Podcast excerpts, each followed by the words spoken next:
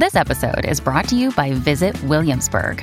In Williamsburg, Virginia, there's never too much of a good thing. Whether you're a foodie, a golfer, a history buff, a shopaholic, an outdoor enthusiast, or a thrill seeker, you'll find what you came for here and more.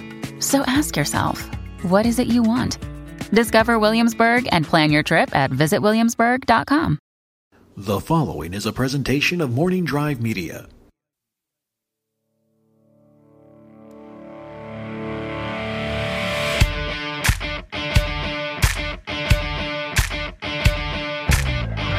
Broadcasting from on location in beautiful, hot, and I guess still steamy Las Vegas, Nevada. This is the Napzok Files. I'm Ken Napzok with a wonderful returning guest. He's making his return to the Napzok Files. Um, it's been a couple years.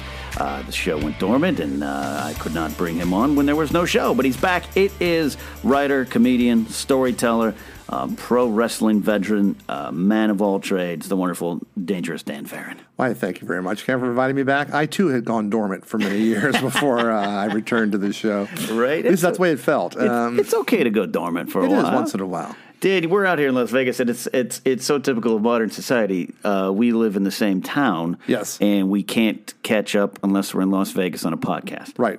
Um, Exactly. we're very modern men here. yes, exactly. Now, I consider you uh, I consider you a, a, a mentor for sure, a, a, a lamppost on the path ahead. Wow. Um, you uh, you like set up top. You do a lot of wonderful things and things that I do as well, and Mm-hmm. I think we're we're similar. I might have been the, the not not the son you never had, but at least the uh, No, third, I used to. I describe, third cousin. I used to describe you as the son I never wanted. That's, what perfect. the difference was. That's perfect. Glad to make you proud too. Too, yes. Um, exactly. so it's good, to, good to have you out here. You're a Renaissance man, and you just, as of this recording today, this will Yes. be released a couple weeks from now. But as of this recording day, 37th wedding anniversary. 37 years of, uh, of marriage. And actually, if you include the five years we dated before, that's like 41 years or whatever. And I, I, I always joke that I said the last time that I was single, MASH was still on the air. That's how long ago it is. Do, do, do. Yeah. How does that? How does that feel at this point? Boy, you know, it's really weird. Time goes so fast. It feels Yeah. like I, I, I say it's like in the blink of an eye. And you know, one of the things I did this past week during uh, on Facebook Yeah. was to pull really, really old photos and and and kind of like Mm-hmm. tell the story over like a, a seven day span. And I seem to, it just feels like it was yesterday to me. Mm. And it's so weird to look at them. And, you know, I, I get up in the morning. Sometimes I go in, you know, you turn Thank the light God you on. do. Yes, you turn on the light in the bathroom. You go, ah, well, why did somebody put a picture of Nick Nolte's uh, arrest photo? on my, oh, that's me. That's not, uh, you know. But I see, I, my curse also is I'm married to a woman who looks very young, who's actually Right, yeah. Oh, older than I am, and really? looks 20 years Yeah. younger. She's one year older than I am. Yeah. And I and as I joke about with other, and, and this is none of what my curse is. that Yeah. Some of the other people I hang around with, the producers of Stories on, whatever, they all look amazing. And you know, uh, uh, Vandal Drummond, Kurt Brown, our Yeah. our friend, uh, looks very very young. Oh, and, yeah. You know, everybody's going, oh, you look, you look, they look so young, they look so young, and and they go, Dan. Yeah. Okay. Um, you know, I said, and I, I, you know, it's everybody else is, still looks young, and, and I look like the old prospector painting for gold at Knott's Berry Farm. well, it's That's that it, uh, that white beard doesn't help. I'm a couple weeks away from a full white beard. I think. Yeah, myself, exactly. so- I, I, and I'm also developing the Doonesbury eyes, which is something that I think I need to have uh, raise some money on GoFundMe or whatever to uh, fix my eyes. how, you, you know, I, I heard one said, "Look, I, I just I, last year was so funny. I, I crossed that forty plateau, and you would Mm-hmm. you would send me a message of, oh, young fool, only now at the end do you learn.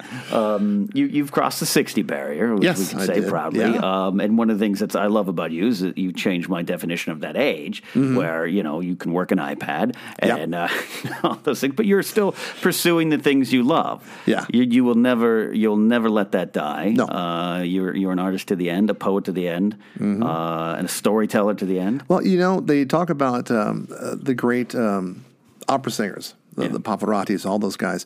Um, they still took voice lessons on the weekends. Hmm. And there's a phrase, I don't know, is it in Italian, uh, which translates to eternal student. And that's kind of the way that Right. I feel. I never want to stop learning. First of all, you know, it's, it's, it's bad for your brain to stop doing that stuff. Right. I want to learn languages. I want to learn how to do new things. I want to research things. I want to do all those things. I have no intention of retiring ever. Mm. Uh, you know, and that's one of the nice things about writing. As long as you have your your, your capabilities or whatever, you can write as long as you want to. You know, and it's it is really weird for me because in my mind, I'm still like 35 years old. Yeah, yeah. You know, and then I start to run, and then I realize I'm not 35 years old anymore. And I, I just I just recently decided running was something that uh, that I'm done with. It's not going to happen anymore. Clap you your know. hands. I'm good, No, sir. that's- that's- yeah. There's that saying of you know in, inside every uh, old person is a young person going, "What the hell happened?" Mm-hmm. Uh, and I think that's the rub. I mean, I joke uh, turning forty. I, I, I get it. It's not old in the grand Yeah. scheme of things, but I do feel like you just Well, it's no, a blink of an eye. I feel is. 22. It is. It is a blink in an eye, and it it it really. Um, it's really it's really strange because you know I also there's there's that great um, um, William H Macy uh, quote about uh, in my mind when I look in the mirror the world sees Tom Cruise, but in reality when the world looks in the mirror they see Howdy Doody, and you know I I, I, think I'm like I said I still have brown hair everything's Yeah. going fine that way. But it changes. And you know what? The best thing you can do is this is the one thing that, that age has given me. And I truthfully felt I didn't become a good writer or even become good at anything that I was doing until after I turned 40. What, why, why is that? Uh, I, I wasn't old enough. I haven't. I hadn't been kicked around the block two or three times. I hadn't had all these things happen. Um, you know, when you're young, you know, you're, you're in your twenties. You think, you know, I'm going to do this. I'm going to do that. By the time I'm 30, I'm going to do this. Boom. Right. And then in your 30s, you start to eh, something's not quite right. Something's not maybe following the road that I thought it would. It's leading someplace else. And then you know, by the time you get to your 40s, you you quote uh, a, a, a rock group that's older than I am, the Rolling Stones, and that is, I may not get what I want, but I'm going to get what I need. right. And and that's the way I look at it. And I think once also you start to let go of stuff and say, all right, maybe maybe this is going to happen. Maybe I'm not going to be play right field for the Baltimore Orioles. But it doesn't mean that other things can't happen. And sometimes, you know, life takes strange roads and you head on down there and you have no idea. Uh, the story salon thing was something for for me. Uh, I've been doing that 17 years now. And, and explain to those, and I think we mentioned some of the last stuff Mm-hmm. you're on. The, the Story Salon is a storytelling group and slow, uh, show in uh, the North Hollywood area, Studio City. Yeah. Mm-hmm. Actually, in Valley Village, it's, it's Oh, where we yeah, are now. right. Uh, we we right. moved. Uh, see, The rarefied to, air. to, artsy fartsy Valley Village. yeah. But uh, no, uh, what happened uh, there was I had done stand up for many years, and I, I touched on this last time I was here, and wanted to stretch a different muscle. Yeah. and said, okay, I can I can make people laugh, kinda. You know, I'd like to see if um, if I can tell a story and and and use long silences, maybe for effect or dramatic things, or do different stuff. Wandered in there, uh, wound up um, being asked by Beverly Mickens, who was the founder of it, who I knew from doing stand up, uh, if I wanted to help her produce. Um, I produce the show very similar to the way you've seen me do wrestling shows, Oh, which yeah. endears me and doesn't endear me to people uh, because I, you know, I take it, I take it seriously. I mean, here's the thing: is it's people are paying money to come in and see it, so I think you should put on a show uh, Right, and right. put on something that entertains people.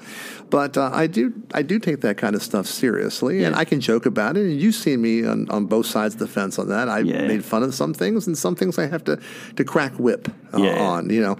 And uh, with Story Salon, what's really helped me, and, and when you said in the very beginning that I've been sort of a mentor to you, um, I, I've I've gotten that from a lot of people, and that makes me really really happy because one of the things, like I said, as you get older, you realize you're not going to get everything you want, and I have basically. Um, I was listening. I was working a graveyard shift the other night. I was listening to the uh, podcast that you did, where you're talking about the things you liked and didn't like about being a writer. And the one yeah. thing that was fascinating to me um, was, and I remember this this feeling well, this sense of urgency of I, I've got to do it now. I got to get. I've got. To, I've got to do this now. I've got to reach it now. And I've over the last five or six years come to the, the, the realization that maybe something like that big may not happen, Right. but at the same time, what's supposed to happen is going to happen. And if I've been able to, uh, as cliche as it sounds, Sure. inspire people to to do things or go on, I mean, Um, you know, I, I enjoy doing that. Uh, Yeah. You know, and, and to me, that's leaving something behind, even if it's not always your writing, but it's leaving Right. something behind and something that someone passes down to the next people. Do you, you do, know. you- do you, you talk about it's eas- easier said than done? Of hey, you know, I've I got to accept some things aren't going to happen. Yeah, right field for the Orioles, just like I'm not I'm never going to catch for the Yankees. Mm-hmm. I'm convinced finally now. I'm 41, older than most managers in baseball. Mm-hmm. Uh, that, but as life changes and we talk about hey, life take, takes you down paths and everything. How do you how do you actually, on a functional level, start to accept those things? Because it's hard sometimes. It's really, really hard. I was very, very lucky, and Mm-hmm. that is, as my mother used to say to me, when God gave out patience, she He gave you two doses of it. Right. And I am a very patient man. On the other hand, you beware the fury of a patient man eventually. Uh, yes, but yes. Uh, I can, you know, I can sit through a lot of things, and I Right. can, and, and I have no problem doing that. And it's just one of those things that um, that it comes with time, and uh, there are these coming asunder lightning bolt moments where you go, "Huh, well."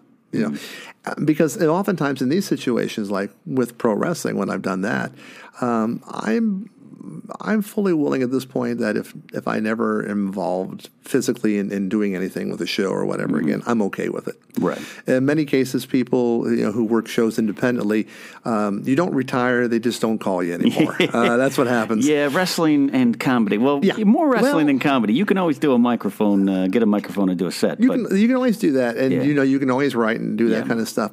But I found that it's so interesting because people say to me, "Oh my god, you know, you work in storytelling, you've done stand up comedy, you you writing, Acting, and yeah. all this kind of stuff." And I said, "But they all are alike. They Yeah. really all are alike. They have threads that run through them Right. um, that that help you. And I think without having this wide, um, you know, uh, fishing net that I've cast out, without having that, I wouldn't be able to accept certain things. Right. Um, you do just have to finally just um, you know, to sit there uh, and uh, it's like it's like the uh, Alanis Morissette's uh, video, "Ironic," Mm-hmm. you know, where she's sitting on the plane, she's just like shaking her head, like, "Can you believe this?" Right, and right, that's kind of what you wind up doing at some point. I can't believe this, but that's what it is. Yeah.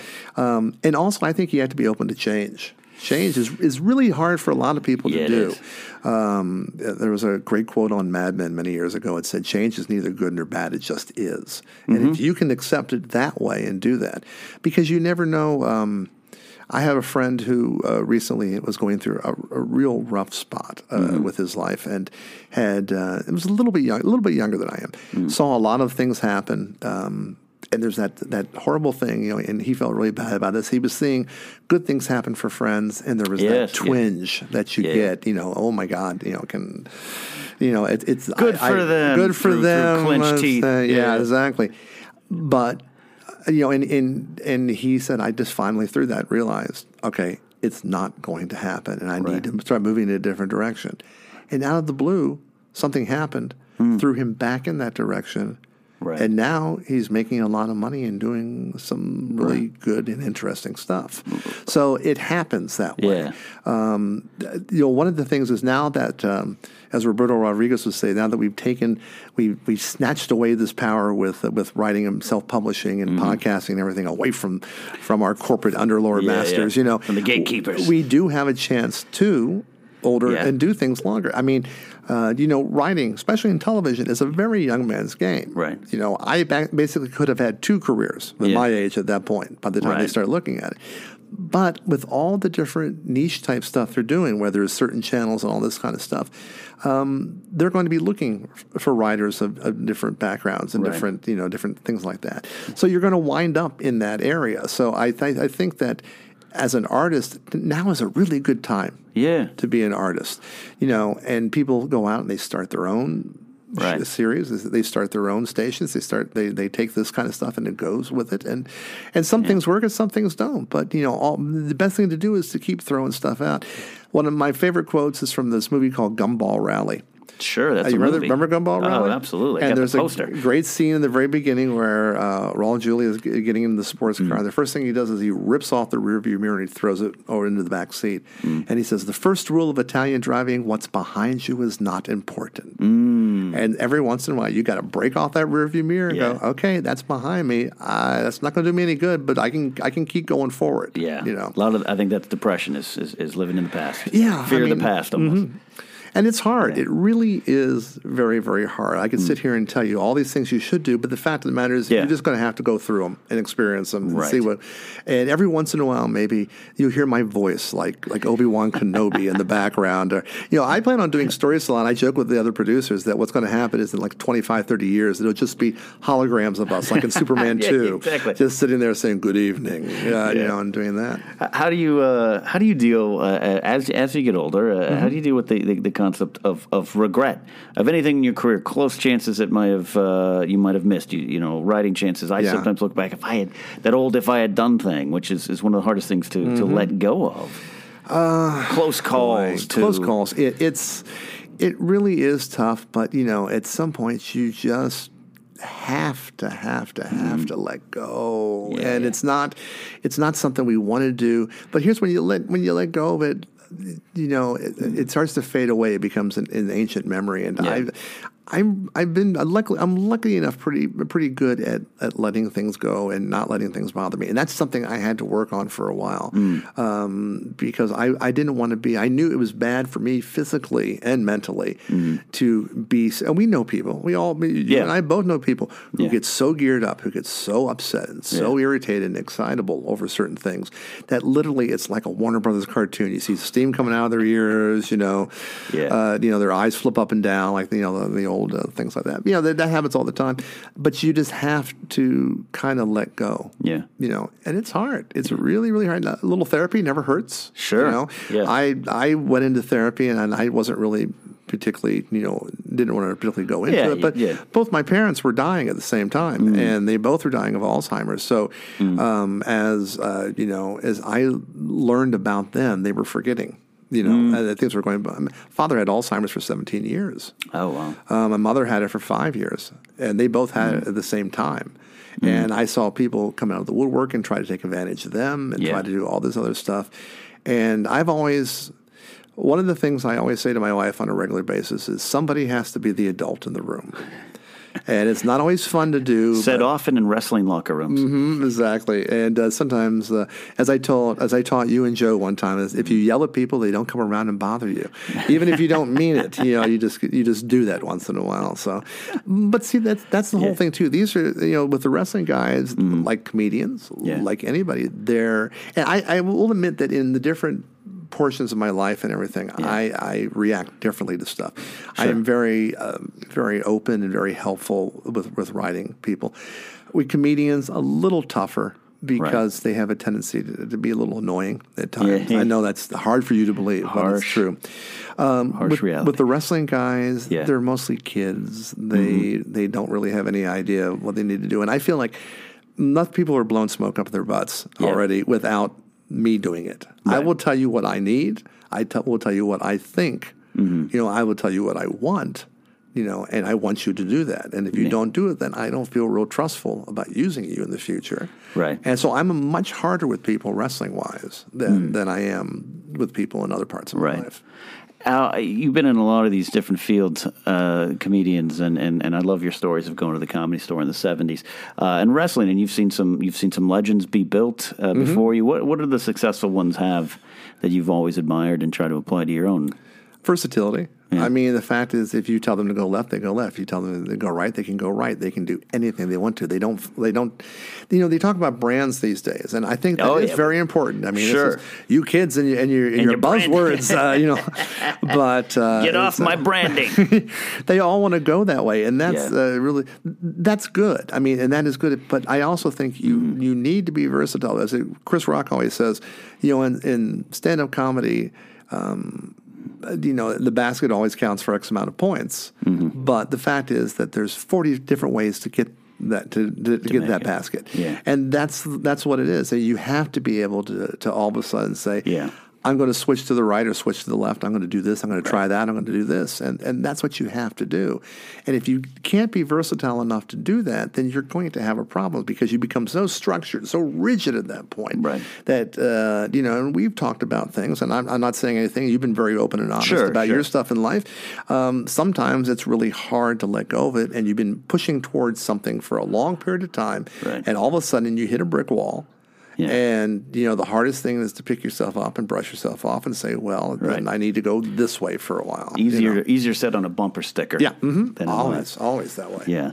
Talk about some fun stuff. You're a Yeah, great. this is very serious. I'm sorry. I, no, no, no. This is this is also what I need. This is also what I like uh, having you around for.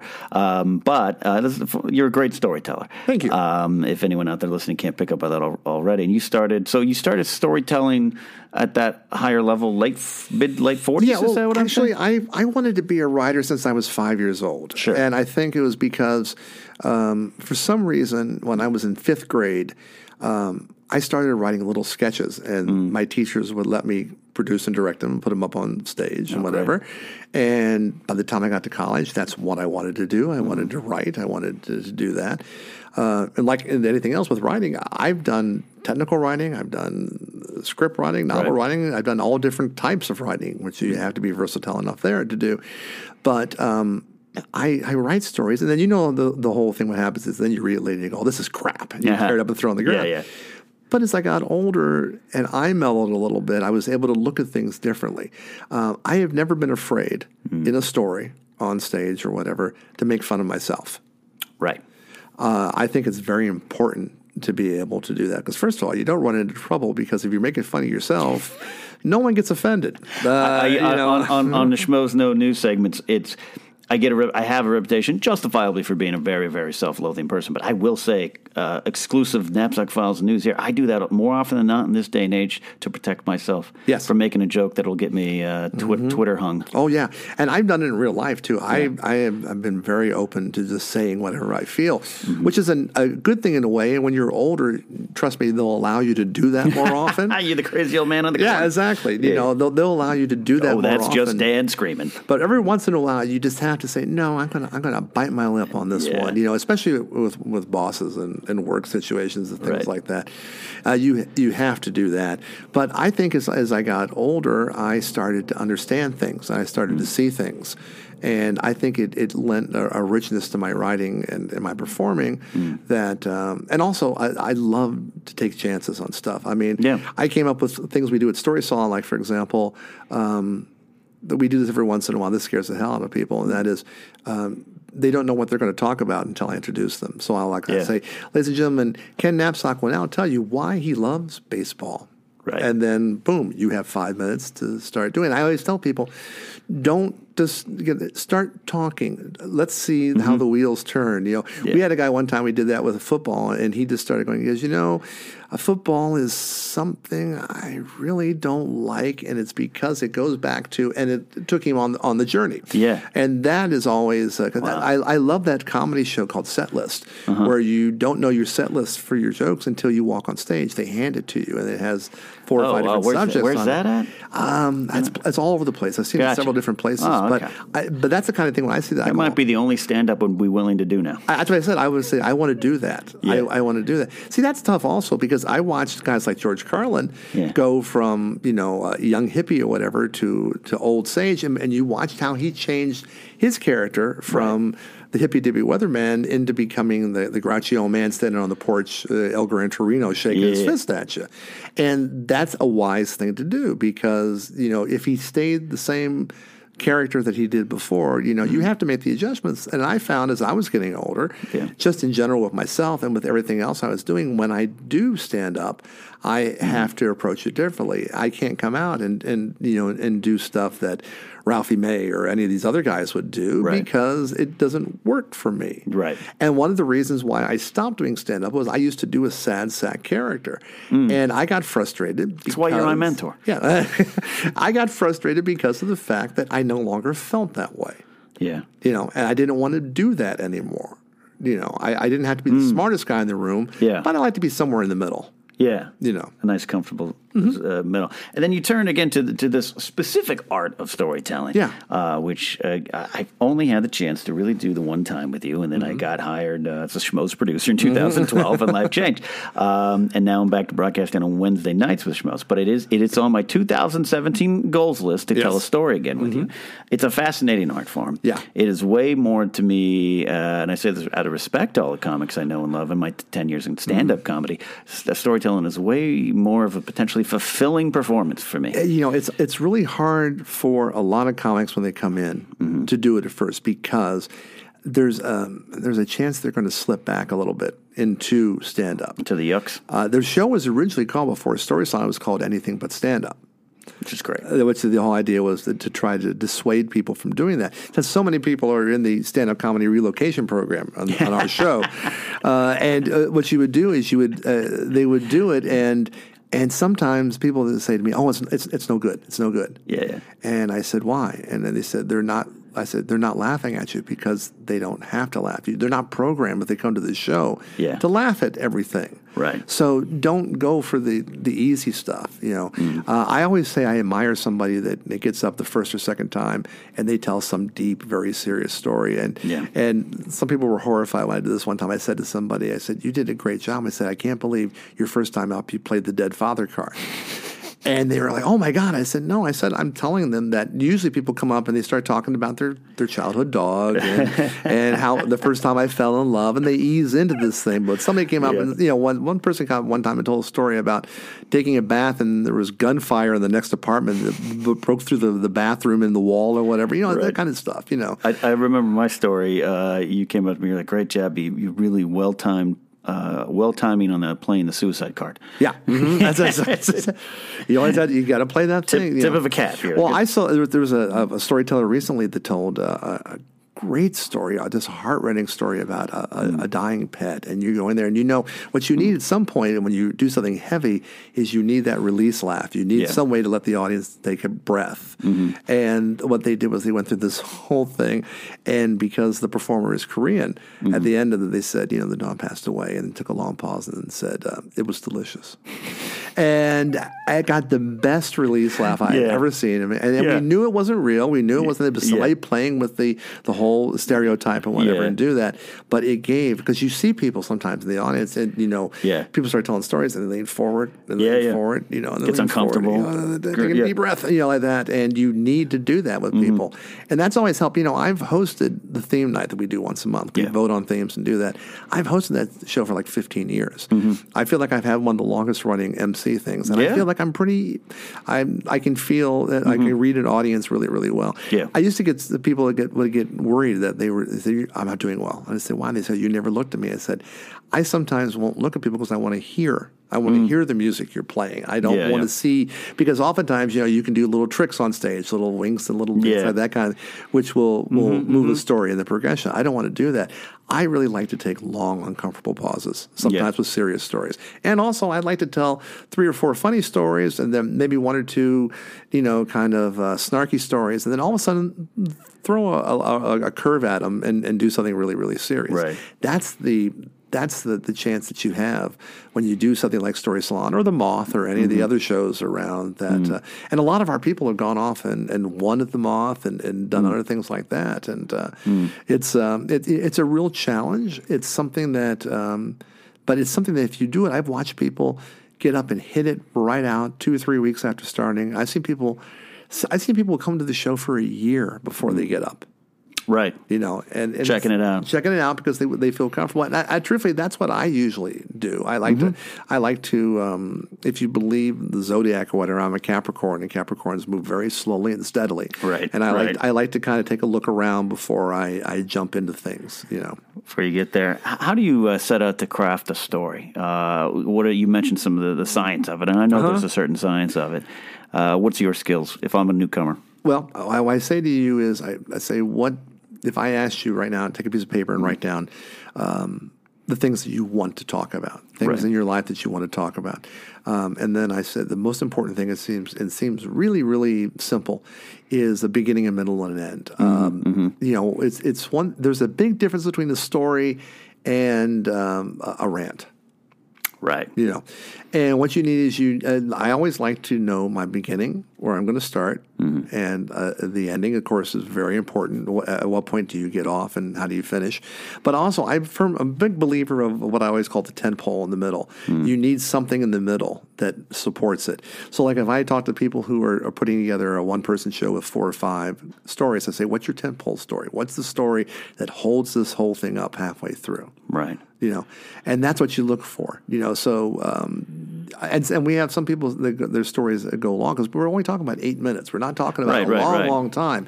And you know, you can always bring the second half of a story back, Hmm. but you need to find you need to find your voice as the, as you do in comedy or as you do in anything, uh, what you want to talk about, and then uh, realize that voice may change. As you Right. as you go through, uh, but you know you got to find uh, you got to find that tent pole in the, in the middle of your story that makes you follow through to the end.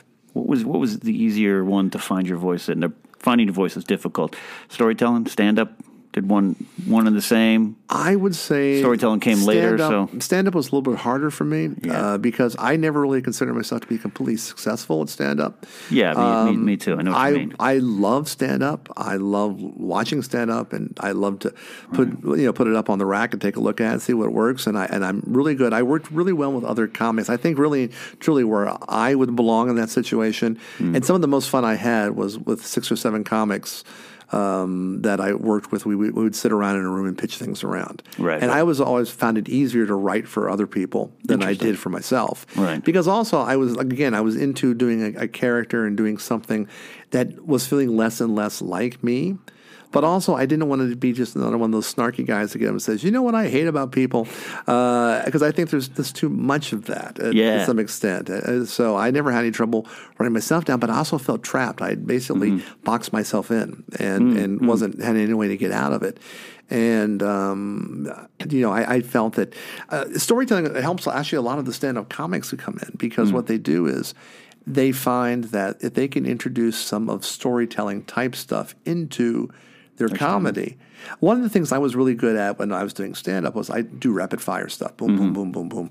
And that was great. But, you know, it's great Yeah. if you're doing a five minute set. minute but you set, can't yeah, yeah. do longer than that. Yeah. Um, you know, I had a, a joke I used to uh, to tell about. Uh, um, I, I, you know, the softer side of Sears because that was on their ads for a long time. I said Right. until you don't pay your bill and then you don't see the softer side of Sears, you see the ass kicking side of Sears. Right. And that came from obviously, you know, having trouble paying the bill for a long time and doing that. And what happened was that that joke was fine, but there was more to that. So when I could do Mm-hmm. Storytelling, I could kind of fill in the circles Yeah. and stuff and color outside the lines and, ma- and make that work. And then it becomes even a better or even funnier story Yeah. um, because of that. And, and you know, like with everything in life, there's there's serious parts of it and there's not so serious parts of it. And you know, it's really hard. And but if you look at stand up comedy, the mm-hmm. ones the people that really in most cases are doing really really well, mm-hmm. are, most stand up comedy today really is storytelling. It's Yeah. long, you know, storytelling. I watched this um, Netflix special called Three Mics with Neal Brennan, mm. and it just blew me away because what he did was he had three mics set up on the stage, and he would come out and he used to, he used to write with Dave Chappelle, and he mm-hmm. and he would do these one liners real quick, whatever, and then like for about five minutes, and then the light would go off, and he would walk over to the other side of the, the stage, and he would. Uh, do a little longer form stand up about stuff and whatever. And then when he finished, he went to the center mic and he told the story behind that. And he talked Oh, wow. about being being one of ten children and, and having a, a, a horrible father and all these things. And then you started to see where the first two Yeah. sections came from. Oh, from. that's fascinating. And I was just blown away by that. I mean, Hmm. I, I didn't. That, that's the kind of thing you see, and you go, "Okay, I want to work harder." Yeah. you know, that's where you can take competition and say, "I'm jealous of that guy," or you can say, "I want to take this and I want to work harder to be like him." spurns you on. Yeah. spurns you on. I find too with storytelling. Uh, obviously, it's it's like say the book version of a movie. You're going to have more time, and I think you can celebrate more in storytelling. With stand up, comedy does not seem to work in short chunks where you're happy. Yeah, uh-huh, exactly. Uh, well, I mean, that's the story about Sam Kinison. They always joked about Sam Kinison when Sam, Sam Kinison was on stage in the very beginning, when you saw him in those HBO specials, whatever. Right. This was a man in horrible, horrible pain. And then all of a sudden, there's hookers, there's Playboy bunnies, there's drugs, there's alcohol and stuff. And the edge felt gone. The edge felt was it was Yeah. gone because he wasn't really suffering anymore. He was having Yeah. the time of his life. you know, it's it's the point. rock band thing. It's the first album's about the climb to success, and the Uh-huh. second one is being bored and trapped by success. and that album comes years later. Yeah. Um, you- at, at this point, and by point I'm saying at an older age in a creative environment, um, do you still set concrete goals? Do you still have? I mean, know you have a, your book you're working on. Do Yeah, you have? I, I said I set goals, but I, I feel like at this point, and Mm-hmm. and you know, again, I don't want to. Uh, I, I don't want people to say, "Oh, I, God, I can't listen to that old man talk anymore about this." But um, uh, first of all, I, I'm 61. I don't consider myself to be old. I well, like I said, you, don't. you, you, you have redef- redefined that for me in terms Yeah, of just your. I mean, you know, it isn't old anymore. I set know? I set concrete goals with cracks in them. Oh, okay, and that that's is, interesting. uh, I set a goal, and I'm really serious. About, I'm going to do this and complete that. Mm-hmm. But um, it's it's kind of like um, uh, Rogue One. Mm. I, I put something in the Death Star to make sure that if, if it's not working right, I can blow it up and move on. Uh, you know, and that's Yeah. that's kind of and that's kind of what you do. So you do that because I think it's wonderful to have concrete goals, Mm-hmm. but I don't think it's completely realistic. And I think that you're basically winding up. You'll you'll wind up going outside and just banging your head against the wall. I mean, I, as a little kid, I never forgot this. This we were in Atlantic City, New Jersey, on the boardwalk, and this mother um, was with this little kid, and the little kid wanted something, and um, the mother wouldn't give it to him, and the kid dropped down to his knees and started to pull himself along the boardwalk and slammed his head down with each time he pulled along, and everybody was standing there horrified. And somebody said something. The mother said, "Oh, he does that all the time. He'll eventually stop." and that's kind of what I think when people wind up doing. You can drag yourself along the boardwalk and bang your head all you want to, Yeah. but you know all you're going to do is knock yourself out eventually. Yeah. So you need to be, you know, you need to be open. You need to, to be able to, to go either way. Um, con- uh, concrete goals are wonderful. Yeah. I, I think start out with that, but just be realize that nothing is written in stone anymore. Yeah, days. I mean, I, for me, as a, as an observer, uh, observer, uh, Observer. as observer of of uh, of your life, and just knowing, um, you know, the, this creative pursuit, which I hope never dies for any of us. You Mm-hmm. know, goes to the goes to the end, and, and our definition of success changes. I've already seen some of that go Yeah. through, where Mm-hmm. where you know, my twenties, I was like, I, if I'm not on Saturday Night Live, I'm just going to die. And, Yeah. you know that, Yeah. and then you deal with that. Uh, I, I am I am fascinated, and, and, and eyes on you for looking of how do you how do you deal with it at 60? You still have a story to tell. Where do you go tell it? How do you do it? And you're right, it's easier now. Definitely harder years ago. Mm-hmm. Yeah, and they they put you out the pasture and be like, who's that old guy in the back of the belly room at the comedy store? You Well, know? a hundred years ago, um, I'd probably be dead by now, just True, because yeah. of the way the things that, that have changed. I mean, you Yeah. see people live on. I had a great grandmother, great grandmother, who lived to be hundred years old. Mm. Uh, you know that, and um, to show you where my sense of humor comes from, they sent a uh, newspaper reporter out to talk to her a couple days before her birthday, Mm. and they said, "How does it feel to be hundred? And my grandmother said, "My grandmother said, come back in two days when I'm hundred, and I'll tell you." Uh, so that basically sets up my entire family at that point. Come, come from a long line of smartasses. Is Yeah, what yeah. it comes down to. Uh, yeah, I mean it's it's just just plain and simple. You just have to, you know, it. Um, you know, and and I understand. You know, listening to your question, I hear the same thing from from younger friends all the time. Yeah, yeah. and you know, you understand what I'm saying. Yeah. And you and you know that it, there's a lot of stuff in there that, that's probably true, True, in your yeah. life. Oh, but there's this. I, I, I guarantee you, there's a little portion in Ken Napzok right now. It's saying, I don't know if I can do that. uh, that's from the time that I've known you. I mean, that's kind of yeah. what it is, and that's natural. You know, I work with a lot of old men. Yeah. I work with guys that are my age that feel like they're 150. Yeah, yeah. You know, they still. I. Why should I get a smartphone? I have a flip phone. The flip phone works perfectly fine. You know. Yeah. This smartphone doesn't work. Well, because, because you're not pushing it right and doing the no. no Yeah, there's yeah. something wrong with this phone. It's no good. You Yeah. know. And you know, th- there was a situation where I took a job, and I Mm-hmm. won't go into great details in case they're listening and have me killed. Mm-hmm, uh, But I, I took a job, uh, something that was foreign to me that I didn't want to do. Right. Um, and suddenly, you know, there was some frustration, as you well know, with this kind of job. Yeah. And then all of a sudden, out of nowhere, I said, there's a story in here. There's a Mm. lot of stories. And I started writing things on Facebook and I started getting feedback from people. Yeah.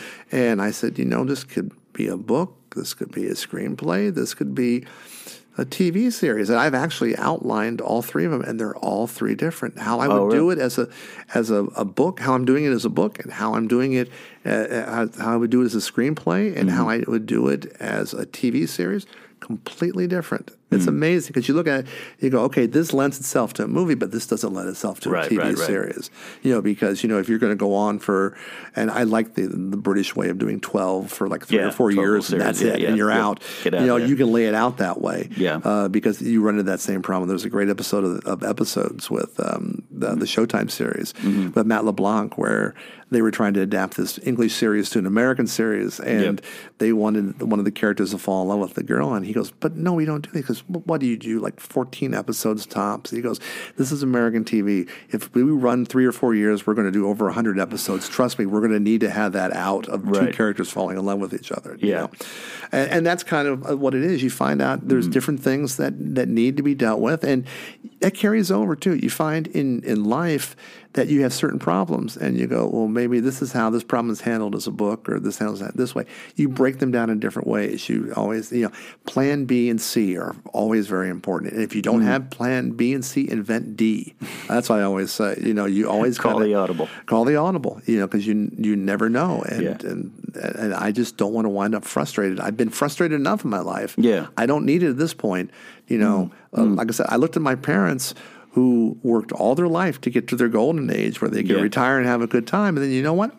Didn't work. Uh, you know, it didn't. Yeah. It didn't happen. So Yeah. my feeling is have a good time now, but be smart. Right. You know.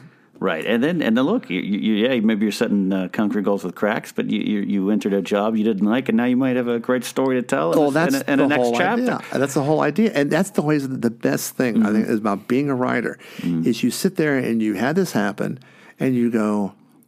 "This is a great story, and I can write this story. I know this story, and and this is what's happening behind it. This is my frustration is channeling itself this way, Mm-hmm. uh, you know, and and you have this stuff lined up, and you see." In, I, the way I always work in my head, I'm sure you do too. You see little scenes, little vignettes, little Yeah. little clips. The the talk show movie clip that you Mm-hmm. always see, or the, the the award ceremony clip they always show. You see those in your head, you can start to form them, Yeah. and and you learn from that, uh, and and Yeah. that's what really works for me. Is I do what I call an exorcism draft first. Oh, yeah, I, yeah. I write things out, I curse people out, I kill them, I dismember them, I do all this stuff, and I go, okay, that's great. I feel really good now. Let me go back and make this into a real workable story now. The barf draft. Yeah, mhm. the barf draft. Exactly. Uh, yeah, editing, editing, rewrite, rewrite. it. That's where a lot of my projects died. That's that's hard. I still have a problem doing that. Really? Going back, because the problem is that uh, our babies are never never grow up. I mean, you look Mm-hmm. At them yeah, and yeah. you always go, you're never going to completely be happy. I, I'm editing on the way to the stage when I tell a story still Yeah. because I you know Edit on been- the stage, yeah. And there's been times when I've had stuff that I've. Um, Written out, and I look at it and go, "Yeah, it's not working because I sh- can't read this. I have to tell it." Mm. And that's always Mm-hmm. the difference sometimes. And when you tell it, you can put more emotion into it. Right. Of course, when you tell it, then maybe you're not verbatim well in the script, and then you get mad at yourself because you leave stuff out. But Oh, that's part of the whole process. Yeah. You know, I've always admired David Letterman, who we talked about last time, Yes. because he t- would take big, long, uncomfortable pauses. Mm-hmm. And I've done that with people, I've done it on stage, uh, where I take a, a big, long pauses uh, to let it sink in. I want everyone it's like I look, I look around the audience, and uh, and that's one of the best things stand up comedy ever taught me. That is, Mm-hmm. it's you know, you never, this won't come on, this is a visual for, for the audience, but Yeah. you know, you start off this way and you go that way and you go this way and you do that stuff. And uh, I want to see the audience lean forward. I want to see some sort of reaction, and then now, Boom. Right. And then you go back that way. Right. Um, and the only way you learn that is just to keep doing it, Do it. and not worry so much about. Um, is this going to? And this is not any insult to you or, or, No, or your partner from from that episode, because I listened to it and I said yeah, I, I, I sense you know uh, managers, uh, you Yeah. know, something like that, and and that's true. You do need that, especially if you want to push. And if you're a younger person at this point, Mm-hmm. Sure, go for you it, want to go for that because Yeah. of the fact that there there is a, a you know a, a- something stamped on the side of a milk carton for Yeah. you. Hurry up on it. But when you get older and you go, okay, I can do this my way. Right. And maybe somebody might want to do. I mean, look at also the way things are these days with the development of. I watch Walking Dead, and I am absolutely amazed what they get away with mm. compared to what on TV when I watched Sure. when I was a kid. The Fall Guy. But yeah, it goes farther back than that. but, but remember, the thing is that you know you look at that and you go, it's amazing what you're allowed to do and what mm-hmm. people accept now. Right. You know, language and, and, and sex and violence and whatever. Right, And, right, right. You know, that's that's fine if you got if you had that. Uh, you know, as long as you can be honest with that, that's that's really cool. Yeah, that's a good way to say it. Uh, you know, that's the whole thing. Is not for you know for that sake, but for, you know, do it because it's honest and it's what's true to the story. Yeah. Um, I have certain words my mother used to hate, curse words, Mm. that I you know can't say to this day because I feel like you know if I say this on stage or whatever, my mother will sit up in her grave and go no like that. And dare you. Uh, how dare and, and it, but every once in a while you Mm. find you have a story that you have to put that word in. Mm, You know, or you have to, or something like that. mm-hmm. it belongs. You know, it belongs there, and that's that's where, and that's that's what you find is when you when you're doing what you're doing. Very shortly, I Mm-hmm. guarantee you, you will start at some point writing something because you want to. Mm. Uh, You say, I have no idea where this is going to go. It, it may be something that I can do, but maybe I should just write. And what helps me on that is I'm lucky enough to have a lot of uh, literary like sites online or whatever. I I belong to this um, this site called Hot Valley Writers, and I'm doing stuff for them all the time. They publish four times a year, and uh, if I want to do a piece about um, watching them tear down a building. Yeah. And how it, affects me or whatever, they'll let me do that and experiment with that. And sometimes by doing that, you can see it leads to something else, or it might even lead to something commercial. You know, um, but like my friend who all of a sudden had his life turn around. Yeah. Um, deep down, I still believe that can happen. Uh, for Okay. me and For for, you, and for anybody. anybody else, you know, um, Yeah. you know, and you know, I look at you, uh, Sure. and, and the- talks that we've had over the years or whatever, and I keep seeing the iceberg because the tip of the iceberg is above the water, but underneath the water, there's a giant portion of that iceberg you don't see, Right. and uh, I I feel like you know you're getting close to a spot where you're going to start. Where I'm sink a- sink a ship? Uh, Sink a ship, yeah, exactly. This is where to we met, Jack. where you're going to have a bunch of stories that you want to tell, and Yeah. whether they are commercial or not, whatever, that's not important Yeah. right now. Um, I have friends who write on TV series, Right. and they write plays in their spare time. They're not going to pay them money or anything at all, or they write Mm-hmm. Yeah. self-published books, or they do stuff like that because um, while it's great. To, to write for money and, and you know I always consider a writer a hired gun. I have never been to the moon, but I'll write you a damn great story about Right. the moon. You know, Right. um, you, you do that, but um, eventually, every once in a while, you need to write for yourself, Mm-hmm. and it's hard because I have friends who say all the time, "Well, you know, the thing is, you, you know, I, I write to live. You just live to write." And I said, well, "But it, balance, deep down, but- that's yeah. all it is." You yeah, know, yeah, yeah. I, I still think I, I, I, you know, there's a story inside me to tell, and I've got to figure out what it is. And I think part of it is, Mm-hmm. uh, is uh, I'm not. the journey's still going. Ooh, sorry. Oh, I'm not getting emotional. I'm choking on choking on the pizza I had for lunch. that's pretty emotional. Yeah, that's right emotional. there. Actually, I'm emotional about that pizza I had. um, lasagna pizza. It was amazing. Oh my Um, God! Uh, It was everything you would fear to have on pizza. But I now had to cough just thinking yeah. about it. Uh, may have been a gag reflex Yeah. actually at that point, but No, I still think there's some sort of story to tell, but I, I just like, like for instance, in my day job for, for 17 years, and yeah, there's definitely stories to tell, and I entertain my people, and I get all, oh, you should write a book. I'm like, I Yeah. don't know what the story is there yet for me. That's what happens. Yeah. But what you do is, like I said, I started writing things down on Facebook. Little, Yeah. little. I, I'm going to tell a little three minute story. Yeah, yeah. And I wrote a little something Saturday night about something that I, that I did. Mm. And I was very flattered to have a writer friend write back to me and say, if you don't put these things down, I'm going to hire someone to hit you with a stick. and I and that His friend in wrestling? no, but again, all the stuff we all dabble in, It's it's, all the all the same. But I mean, that's the same thing, and, Yeah. you, you'll find that from people, and people will say to you, "Hey, I like that," or "Hey, that's Right. good, that works," and you go, "Man, there's something a little bit more here," and you hang on to that, and you, Yeah. set it aside, and, and eventually, uh, there's that light bulb. You'll just Mm. go, "Oh." Okay. Wow. Oh, this would work this way fine. Yeah. You know, boom. And also another way, is like I said, when, if you take stuff online, I think I'm going to put together a writer page, which I haven't done on Facebook, Mm-hmm. where I can put stuff up like that and see what kind of reaction I get from, from Right. people who are friends who barely know me or whatever. Right. Um, you know, and and see what what works from there. But I mean, that's you know that's uh, you know the the whole process. It's it is a process. It's Yeah. an ongoing process that will be this way for. Yeah. This is the most serious that we have ever talked This in our entire serious. life. This is good. This is good stuff, you know. And I think it's apropos after you know you had to sit there and listen to my podcast of me fretting over turning an age that was so far behind you. You, you know, It's it, uh, it is really you had it- to laugh. Trust me, Yeah. when when you when you turn sixty one day, you're going to turn to somebody who's turning forty and just go, ha ha! I Hey, openly yeah. mock you. I, I mean, I you know, I guess I already do it when I see someone's turning twenty five that I work with, you know. But I get, I get it. That's the process. But I always, yeah, forty was a big number. Numbers are forty big. is a big number. Yeah. forty is a really big number. I mean, it it is. And also, it just in our society, Mm-hmm. uh, once you turn forty, oh, well, he's an old person. He's done. you Yeah, know. yeah. I, I laugh because you know you come here to Las Vegas, and all of a sudden I'm a member of, of the fifty club, where Yeah. like anybody over fifty gets discounts. So, well, I'm more than happy to take that. Sure. It's like, are you writing me off at fifty? Right. Is that what it is? Like nobody, you know. I always joke about, you know, well, you know, Einstein was an old man before he Right. received a lot of things. I said, and Billy the Kid was dead for forty years by the time he was my age. You know, so you never really know, you know, what's going to Yeah, happen. yeah. Mm-hmm. But it, uh, you know, um, you do what you can, and you just keep doing, and you just keep going on. That's all you do. yeah, that's all. And that's and, I, the same thing falls for marriage too. That's the same thing. Yeah, My yeah. wife and I, we joked about that. Somebody said, "What makes a, a really good marriage for Yeah. her?" And I, we were watching TV the other night, and somebody said something on TV, and I made kind of a mystery science theater snarky remark, Right. and she started laughing.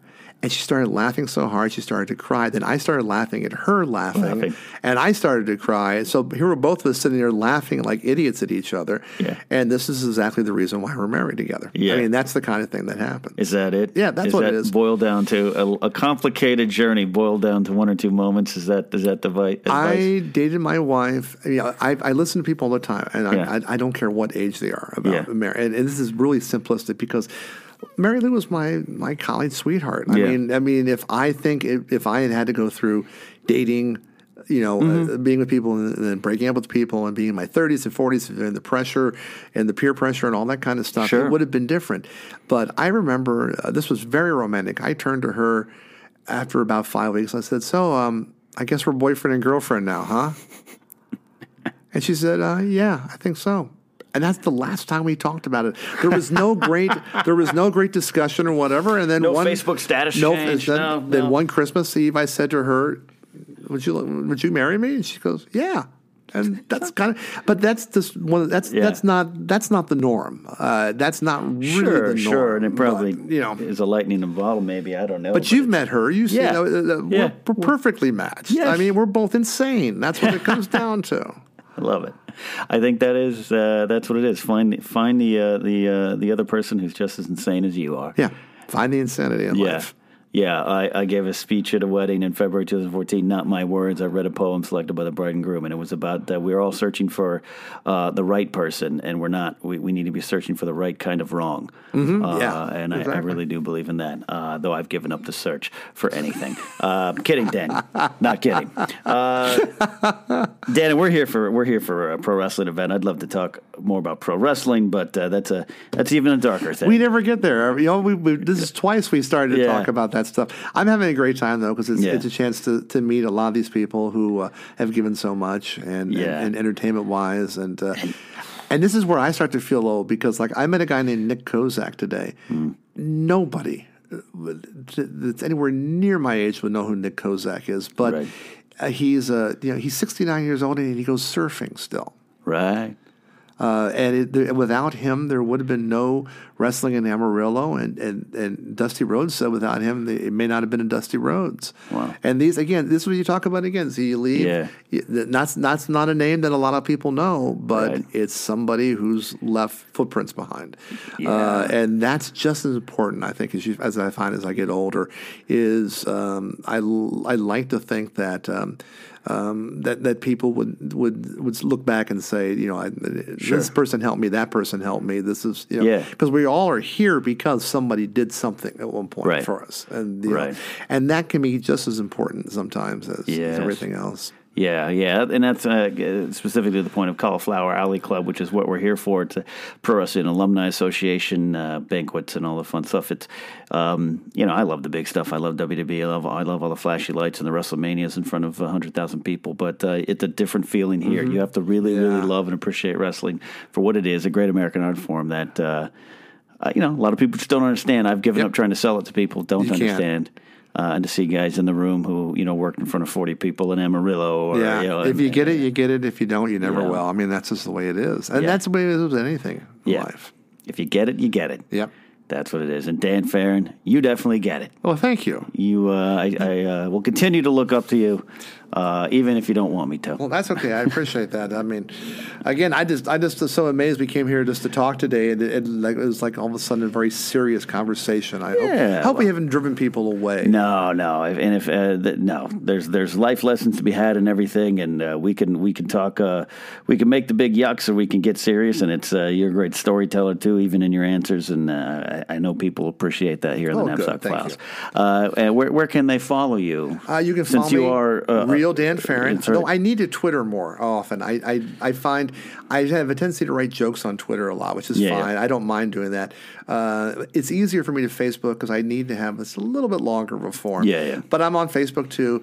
I, I'm always open to new Facebook friends as long, long as you're not going to come back later and argue with me on stuff because that's the way a lot of my friends have disappeared. Uh, quite, you Yes. know. I always say at work, I got 47 acres. There's a lot of room to bury bodies. Uh, that's, uh, uh, you know, and that's the way I feel. But you can, you can reach me on Facebook Yeah. and uh, and on Twitter and, um, and, And it- through the napzok files. Yeah, and if you're if you're out there in LA and you're listening Yeah, and you want to, yeah, Story Salon, look it up on uh, Facebook. You on- can find on there's a story salon Facebook group. You can find out uh, who's on each show each week. And Right. we've had some people of, of, of well known and, and famous people, and people who are just starting out or whatever. We had, um, like I said, another um, guy you admire, Rich Shiner, has been on the show Rich, several great, times, yeah.